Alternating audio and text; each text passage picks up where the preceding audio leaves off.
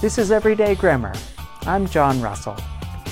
If you watch American news shows, you might often see the TV broadcaster say something like this. A new program is coming up after the break. Coming up after the break, a shocking interview with a former child star. In both examples, you heard the TV broadcasters use the phrasal verb come up. Come up combines the verb come with the particle up. Together, these words take on an idiomatic meaning.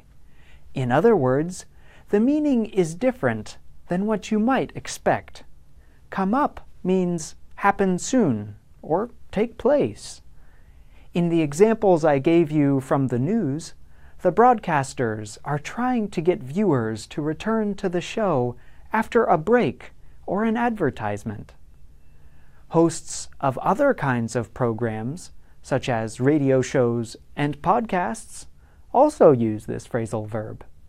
And you will hear English speakers use come up when talking about schools.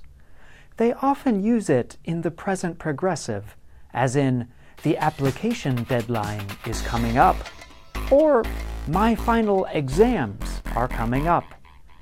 The verb tense gives you an idea about what the speaker is suggesting.